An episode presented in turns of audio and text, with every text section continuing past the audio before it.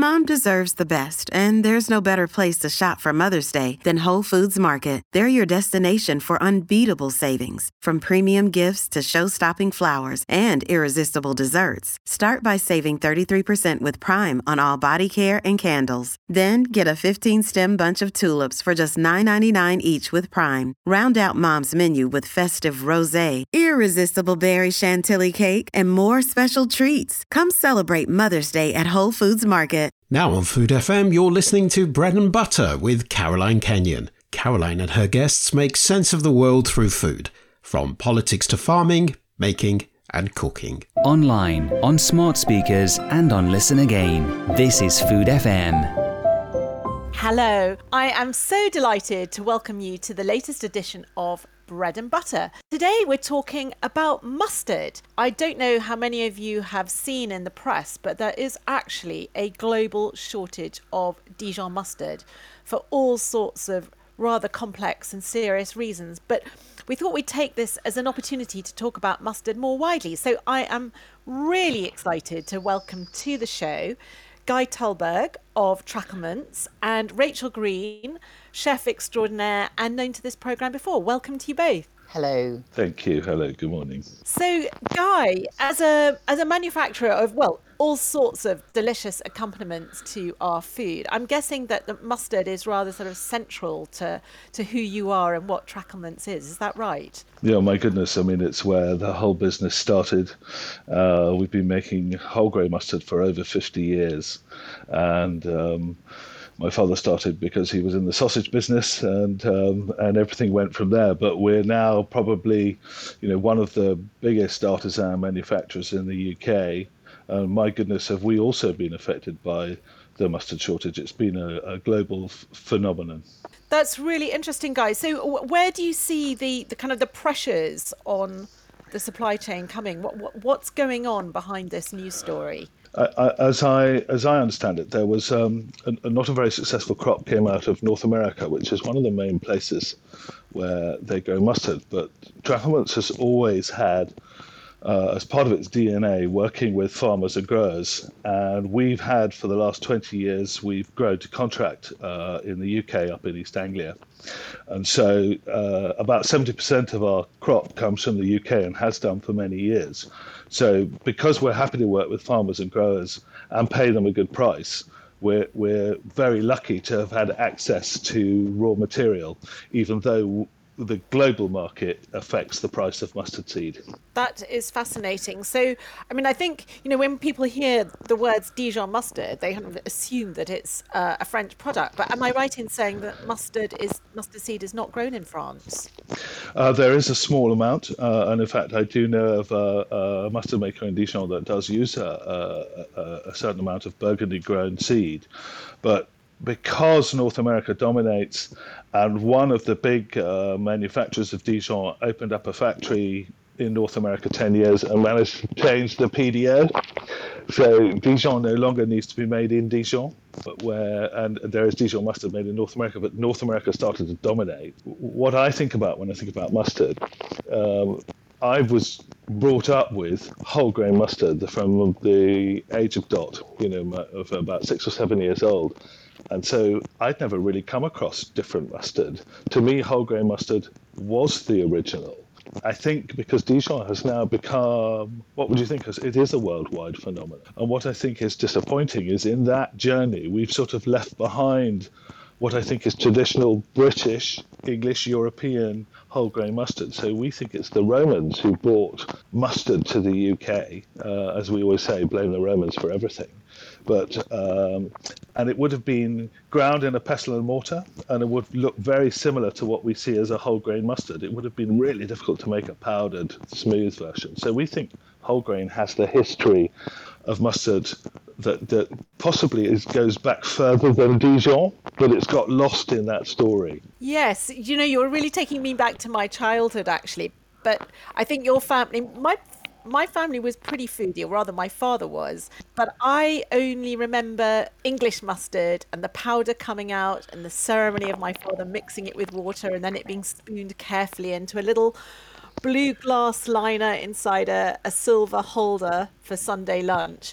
I remember once we were given a big jar of French whole grain mustard, and that was, you know, my brother and I were kind of goggle eyed with excitement at this very sophisticated food product. Rachel, from your your um, perspective, you know, both as a chef and coming from a farming background, tell us a little bit about your, your sort of culinary heritage and mustard. Well, mustard's always been a very big part of what's been on the table at home. I am a massive English mustard fan. Uh, I think that possibly comes back from my father.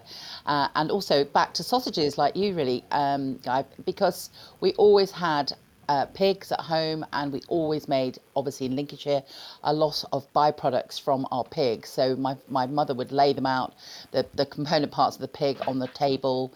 We would have, you know, the brains fried with fried eggs for breakfast, and there would always be English mustard there. We'd obviously make Lincolnshire sausages. My father's favourite thing was to hang the sausages in the cellar till they had fur on them. Um, wipe off the green fur and eat them with great gusto uh, put into the Aga and cooked and then eaten with great vats of English mustard and some homemade bread from my mother. So for me, it's always been like we all. I have a serious amount of mustards in my in my culinary cupboard at any one time.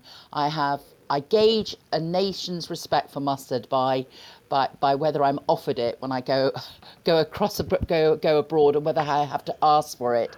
So I think we have a great mustard respect in this country. I really do. Have you ever made it, Rachel? I have made mustard. Yes, I have made mustard before, and I believe, isn't it? It's the well, it's the, it's the seeds, isn't it? Oh, obviously, they, they, they range in heat, but it's also the the type of liquid that you add to them that actually defines helps define the heat. Mustard is a fantastic cooking ingredient. It isn't just a condiment, and I think that's a really important. It's it's it's a rare condiment, isn't it, that holds up and withstands cooking. I, I think it's we use it an awful lot in an awful lot of things. Uh, what do you use it in, Rachel? Because I know that um, Henry, my son, as you know, is is vegan, and and for him, I would say it's an absolutely key tool in his uh, armory yeah. of ingredients. But how do yeah. you use it? Well, you know, great way for Henry is that he can't have eggs, so um, basically, it's really great if you want to do egg and crumbing. I mean, I, I do it for, for with, with, pheasant, Dijon mustard. I make a sort of um, I slightly thin it down and I would dip the pheasant goujon into the mustard and then crumb it use it like that. So so it, it you use it instead of egg for crumbing. It's That's absolutely so fantastic. Clever. Yeah, well it's just it's a really, really interesting way of doing it. Um and also not just food but drink as well. I, I believe um I know my son Ollie he he loves whiskey, and he had a, whiskey and mustard. It had mustard in it, cocktail, not very long ago. So, you know, it's it's great in a, a dash of Dijon, or it's great in a Bloody Mary, that sort of thing. Or well, I actually use your horseradish mustard in in a Bloody Mary. I'm a ma- I love Bloody Mary, so and it works fantastically in there. So, you know, just lovely sort of things like at this time of year. We obviously do, people do a lot of barbecuing, but to make a really great uh, kebab and mix some Greek yogurt, some hot your hot English mustard with mayonnaise and honey. Mustard and honey, another great combination. It's just a really lovely side dish to put with your with your barbecue, that sort of thing. So, um, emulsions. I mean, I, I always use mustard. I mean, I use a selection of mustards in my house dressing. So I will use English and I will use Dijon and a bit of whole grain to get a real balance of sort of flavours. Yes, and whole grain adds texture as well. So there's lots and lots of different ways to, to, to, to use it for me. Do you think there's a sort of a, a generational uh, approach to mustard? Because Rachel, both you and I have referenced our fathers and the kind of the ceremony of making the mustard and the solemnity around it all. Yes. Guy, what do you think? Do you think young people are enjoying mustard? Uh, yes, well, I, um, I, I, I, I was, um, you know, mustard is, is, is something that has a flavour um, I used to spread on toasted bread just as a, instead of Marmite because it's, it's, something, it's a thing I like. I'm not too sure that necessarily this is generational. I think I always feel that the next generation are, are really happy to uh, experiment and discover and enjoy. So I, I, think there's that side of it. My mother died um, at the end of last year, and her her house is still sort of you know running, and my brother's living there. So I was there last week, and I I, was, uh, I absolutely adore Dijon mustard, and I was thinking, gosh, my supplies at home are pretty low. And I opened the fridge door, and there were three jars of Dijon mustard, and I did think, oh, you know, Mummy dearest, what a lovely bequest you have left me. so I truffled them out of the fridge and into my luggage. I wonder, it, I, am interested to also to hear, Rachel, that you say that, that, that Ollie, your son, is, is um, having um, mustard in his cocktails. I mean, Guy, are you are you looking at sort of making new kinds of mustard to engage with a new audience? So you do you have a, a line of people doing R and D on on new mustard types? Well, we we're we're always looking at it. So so we do anything from the sort of a hotter version. So we sell we sell one that we call Spitfire, Spitfire chili. We do our own version of a hot English, which which um, I, I think is is stands up really really well, and also sits in that sauce and. Uh, uh, uh, crumbing sort of um, works very well for that. For that, and then we do a mixture of honey. Again, we were talking about honey and mustard. We do a, hot, a spiced honey mustard, and those things are, allow people, I think, lots of access points. And because we sell in the, in a smaller jar, you'd probably put two out on the table and not just one. Um, but within that, we we're also great fans. I'm a great fan of Dijon mustard, and we do do a Dijon mustard, which genuinely comes from uh, Burgundy. So we've worked with the same manufacturer wow. there for 30, 40 years, and we do have supply, a small supply of Dijon, of Dijon, but that's only because we've got a very good relationship with the manufacturer. But I think this it, it comes into this journey of experimentation. Everybody's happy to, to, to really try things. But we've also had, uh, recently we worked with Cardiff University, Cardiff Met University, because we've always had this view that, that and I know perhaps I'm overplaying it, but whole grain mustard fits into this clean eating. It's really good for you. We haven't done anything bad to it. It's not over processed. Actually contains a lot of good bugs uh, it's mustard is very lively. uh, bugs in a good way, by the way. We did some research with Cardiff Met, so this is proper um, uh, authenticated research that said a, spe- a, spoonful of mustard a day, and in particularly whole grain mustard, can actually lower uh, your blood sugars. is very, very good for glucose and, and hearts and those sorts of things, actually lowering your cho- mm. cholesterol. And I think, what a lovely opportunity. I put a spoonful, I put a teaspoon in my cooking every day.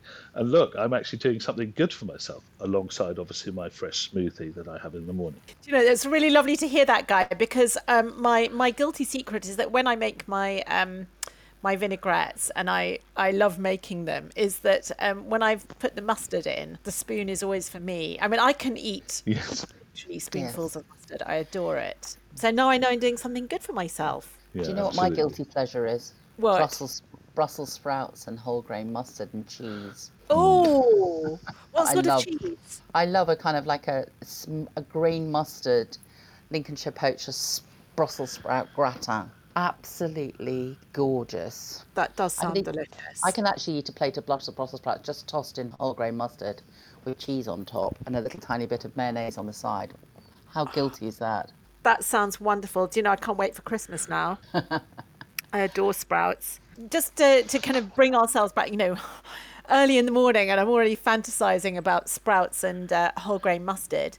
Um, although where I get Brussels sprouts in uh, July, I'm not quite sure. But um, where do you think the way lies forward for mustard? I mean, we've got these these we've you know currently got a supply shortage from uh, Northern America, guys. You've highlighted, and what I understand that is to do with.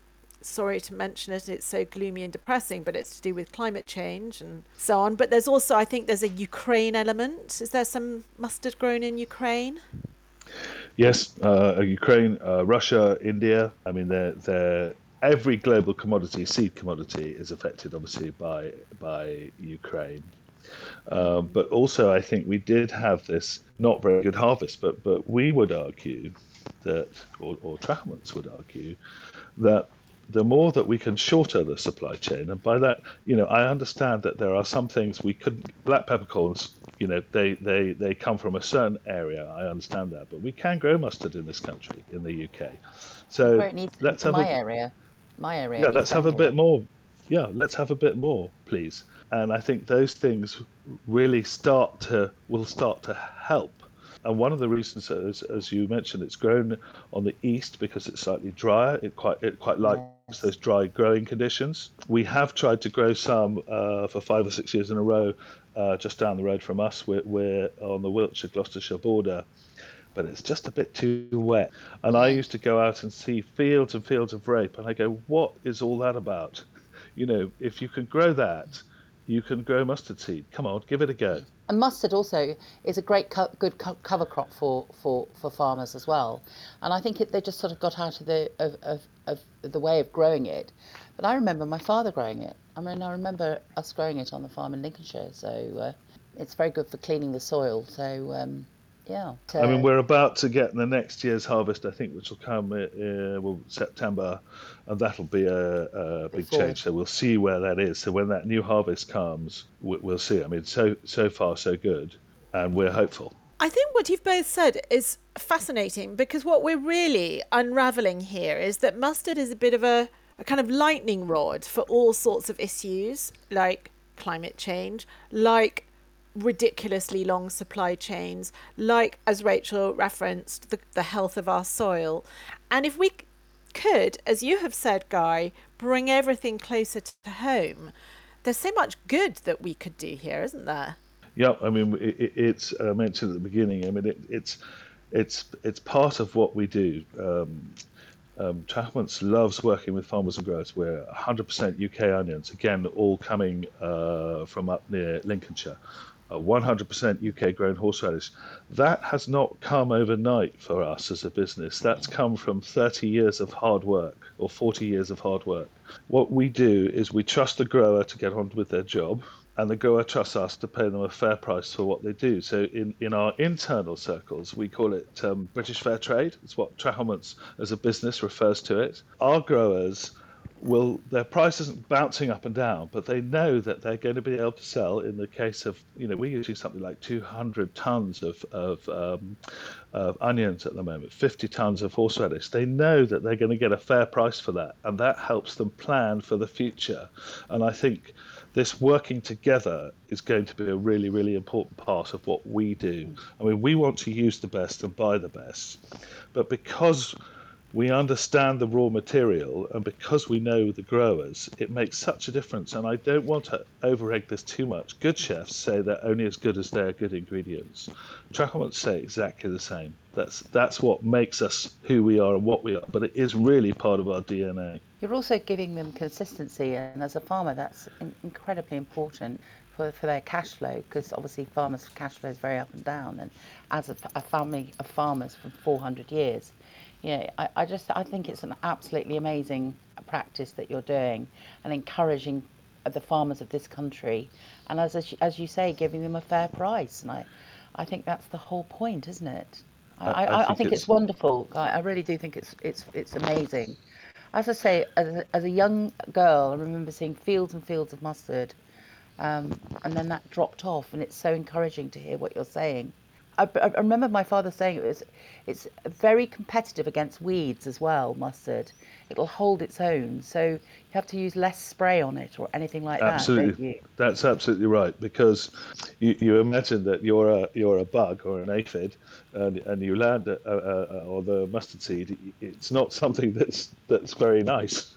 So it has a lot of it has a really good sort of natural de- defense, but also that I understand that, that, that, it doesn't need a lot of spraying. Uh, the yields aren't as high as growing something like uh, like, like, wheat or barley. Yes. Um, but but it doesn't require a lot of that much love and attention. I'm sure a lot of farmers will be yes. tearing the hair out saying yes it does. But I mean, I know that the North American crop, by and large, they plant it and don't really do very much to it. And if they leave, if they lose the bottom corner of the field, they lose it. From a farming perspective, it doesn't take quite so much um, love and attention. So I know that a lot of the North American growers plant it and don't really do that much to it. It's a very hardy crop. And it's also very good in terms of environment for, for, for game cover as well and green short-term green cover as well. So it has a, a lot going for it. It really does.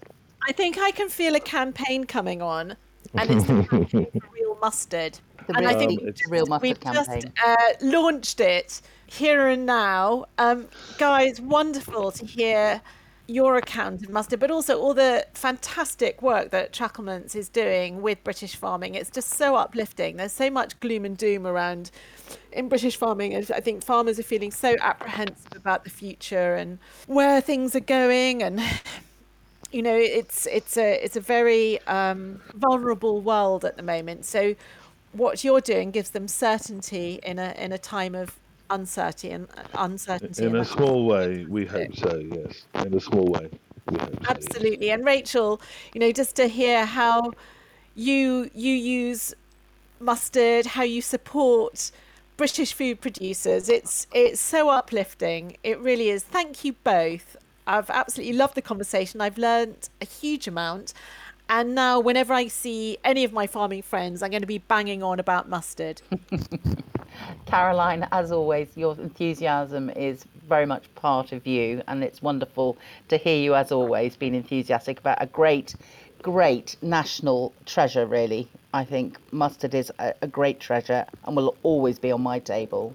Yeah, absolutely. Hear, hear. Thank you very much, both. Thank you. Lovely. Thank you. You're listening to Bread and Butter with Caroline Kenyon. To find out more about Food FM and our content, go to foodfmradio.com.